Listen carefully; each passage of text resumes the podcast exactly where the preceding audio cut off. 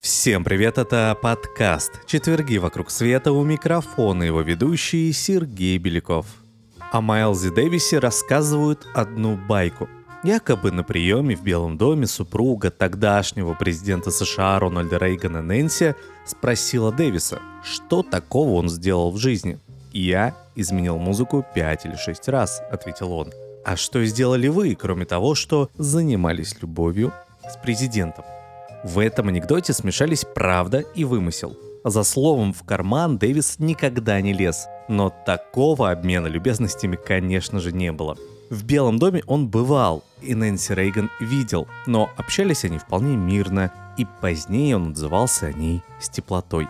А вот музыку Майлз Дэвис действительно поменял не раз. Сегодня мы расскажем о том, что нужно знать о его творчестве, даже если вы не любитель джаза. Майлз Дэвис родился в городке Алтон, штат Иллинойс, что стоит на берегу великой североамериканской реки Миссисипи в паре десятков километров от Сент-Луиса.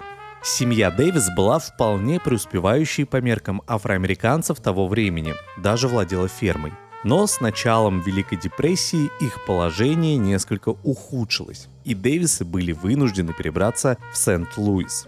Отец будущего музыканта был стоматологом с несколькими вузовскими дипломами и входил в состав нескольких политических и общественных организаций. Мать Майлза была учителем музыки. Будучи скрипачкой, она хотела, чтобы сын тоже играл на скрипке. Но уже в раннем возрасте того больше привлекали медные духовые. В 11 лет он получил в подарок первую трубу, а вскоре начал заниматься этим инструментом с видным музыкальным педагогом тех мест Элвудом Бьюкинином, который был пациентом и приятелем отца Дэвиса. Примечательно, что Майлз был слишком мал для зачисления в музыкальную школу Бьюкинина. Напомню, ему было 11 лет. Поэтому он получал частные уроки, и педагог стал его главным учителем и наставником. В 15 лет Дэвис вошел в состав марширующего ансамбля, а в 17 стал играть в своем первом джаз-бенде, а также стал писать музыку и делать аранжировки. Если бы не требование матери окончить школу, он, вероятно, уже в 43-м уехал бы на гастроли по Америке с проезжавшим через город джазовым ансамблем. Но авторитет матери возобладал, и учебу он закончил. А через полгода он уже заменял заболевшего трубача в ансамбле Билли Экстайна, в котором, помимо прочего, играли будущие титаны джаза. Барабанщик Арт Блейки, трубач Дизи Гиллиспи и саксофонист Чарли Паркер. Эти две недели убедили Дэвиса, что ему нужно ехать в Нью-Йорк, ибо там настоящая жизнь. Но просто взять и уехать в Нью-Йорк из Сент-Луиса было непросто. И Майлз Дэвис прислушался к совету отца, предложившего сыну поступить в Нью-Йоркский институт музыкального искусства, одно из крупнейших музыкальных учебных заведений США, сегодня известное как Джульярдская школа. Дэвис без проблем поступил в институт, но большого энтузиазма на учебе он не испытывал. Он часто пропускал занятия, хотя и посещал, помимо прочего, классы фортепиано и теории музыки. К тому же, по его воспоминаниям, обучение в ВУЗе было слишком европейски ориентированным и белым, в противовес афроамериканскому, нью-йоркскому клубному джазу. О музыке он говорил следующее. В Джульярде я играл в симфонии по две ноты, боб-боб каждые 90 тактов. Так что в какой-то момент я взмолился «выпустите меня отсюда» и в конце концов бросил учебу. Могли ли две ноты на каждые 90 тактов сравниться с вечерами в нью-йоркских клубах, где 19-летний к тому моменту Майлз играл на одной сцене с уже упомянутым Паркером, который, к слову, тоже учился в Джульярде и жил с Майлзом в одной комнате, на одной сцене с Гиллиспи, с Колманом Хокинсом, с Максом Роучем и десятками других легендарных джазменов. Очевидно, что нет. Поэтому после третьего семестра Дэвис бросил учебу и полностью посвятил себя джазу. Первая запись Майлза Дэвиса состоялась примерно тогда же, в 1945 -м. Он играл в ансамбле, аккомпанировавшем джазовому вокалисту Раберликсу Уильямсу, а тремя годами позже у Дэвиса уже был собственный ансамбль Майлз Дэвис Нонет, включавший все того же Чарли Паркера. А вот первую собственную запись Дэвис выпустил только в 1951 и не в составе Нанета, потому что результат нескольких рекорд-сессий ансамбля увидит свет только в 57 под названием Birth of the Cool. Первый альбом назывался The New Sounds. На этой пластинке всего 4 номера общей длиной меньше 24 минут. Так было положено начало дискографии длиной 40 лет. Последний альбом Дэвиса был частично записан в 91-м и вышел уже после смерти музыканта. В его дискографии есть монументальные работы, оказавшие влияние на несколько поколений музыкантов, в том числе и самый продаваемый джазовый альбом в истории Kind of Blue, записанный за два весенних дня 1959 года. Есть и вышедшие десятью и одиннадцатью годами позже эпохальные In a Silent Way и Beaches Brew, еще порядка сотни студийных и живых альбомов, не считая сборников и бутлегов – 1949-м Дэвис, побывавший к тому времени с концертами во многих городах США, впервые попал за границу на Парижский международный джазовый фестиваль. Это событие, по его признанию, стало одним из важнейших и навсегда изменило его взгляд на жизнь.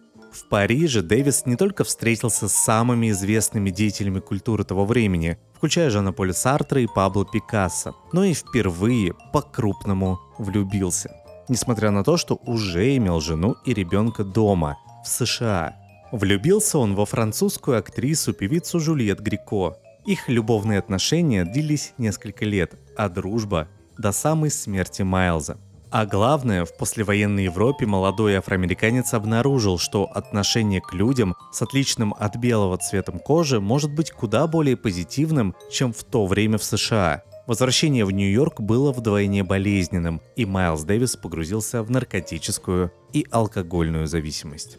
Еще в годы обучения в Джульярдской школе Чарли Паркер, с которым соседствовал Майлз Дэвис, уже был печально известен из-за своего пристрастия к наркотикам, которые и погубили его в возрасте 34 лет в 1955 Но, вопреки распространенному мнению, познакомил Дэвиса с наркотиками не он – но кто бы это ни был, зависимость Майлза развивалась быстро. И прочим веществам он в первой половине 50-х предпочитал героин. Всему виной, по его словам, скука, депрессия, в которую он погрузился по возвращении из Парижа, и тоска по Жюльет Грико, которая осталась во Франции.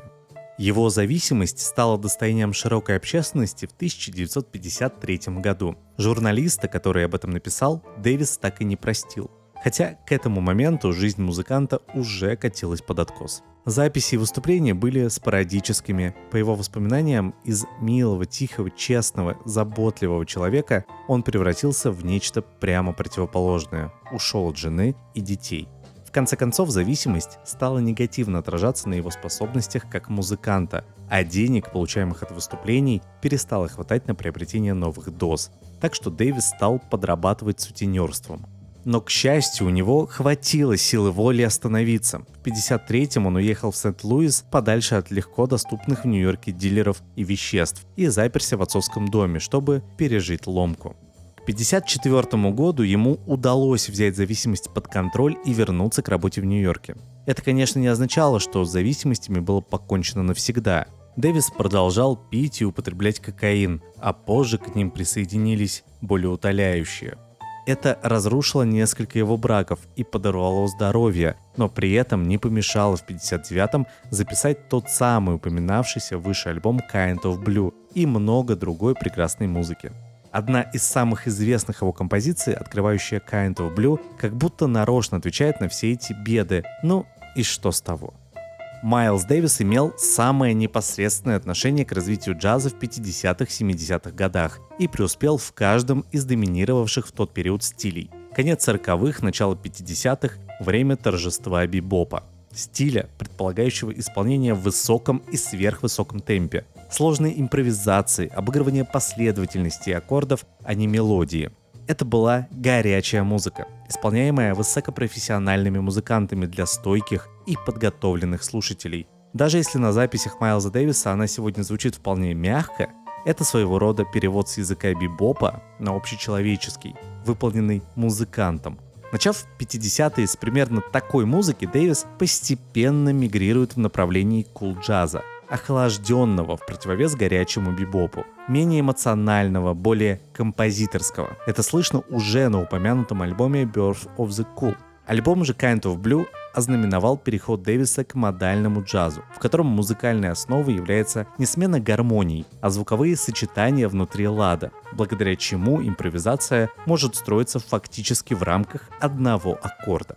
Всего год спустя Дэвис выпускает альбом Sketches of Spain, аранжировки и переложение испанской народной и академической музыки. На альбоме 67 года Miles Smiles мы слышим внезапный дрейв в сторону хард-бопа. Это как бибоп, но только жестче. И в сторону авангарда. А в 69-м альбом In a Silent Way открывает новую эру джаза. Эру соединения джаза и рока, использования электрических инструментов и перехода к тому, что сегодня называется фьюжн. Следующий альбом Майлза Дэвиса «Beaches Brew» 1970 года станет очередным краеугольным камнем нового стиля. 80-е электрификация джаза сменится электронизацией. На альбоме «Туту» Дэвис станет обильно использовать драм-машины и синтезаторы. Все то, что характеризует музыку 80-х и 90-х. Кажется, нет таких стилей современной музыки, в которых не отметился бы Майлз Дэвис. Казалось бы, где он и где стиль ambient – но 32-минутная пьеса «He Madly» с альбома Get Up With It 1974 года, посвященная памяти умершего незадолго до выхода альбома Дьюка Эллингтона, очень даже напоминает длинные и нарочито бессодержательные образцы эмбиента, как раз оформлявшегося в отдельный стиль именно в то время и получивший свое название с легкой руки британца Брайана Ино. После выхода Kind of Blue Дэвис стал одним из самых высокооплачиваемых музыкантов в мире. Если в 60-е самые крутые звезды джаза получали примерно 350-400 долларов в неделю за выступление в клубах, это свыше 3000 сегодняшних долларов с учетом инфляции, Дэвису за то же платили в 10 раз больше. Уже только за счет этого он мог бы стать ориентиром и примером для следующего поколения музыкантов-афроамериканцев, которые еще долго не будут зарабатывать столько же, сколько белые жители США. И даже несмотря на то, что вредные привычки, зависимости, разгульный образ жизни и проблемы со здоровьем нередко истощали кошелек музыканта, к концу жизни его состояние, тем не менее, составляло порядка 19 миллионов долларов. Помимо этого, Дэвис долгие годы оставался иконой стиля. Чувство стиля он унаследовал от матери и с ранних лет старался одеваться хорошо, даже если качественные костюмы приходилось покупать в секонд-хендах. А когда деньги перестали быть проблемой, белоснежные рубашки, дорогие элегантные костюмы и обувь стали фирменным знаком Дэвиса.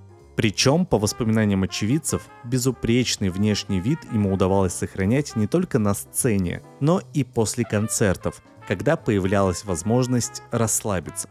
К концу 60-х строгие костюмы уступили место более необычной, можно даже сказать, неконвенциональной одежде. Тем не менее, Дэвис всегда старался выглядеть модно.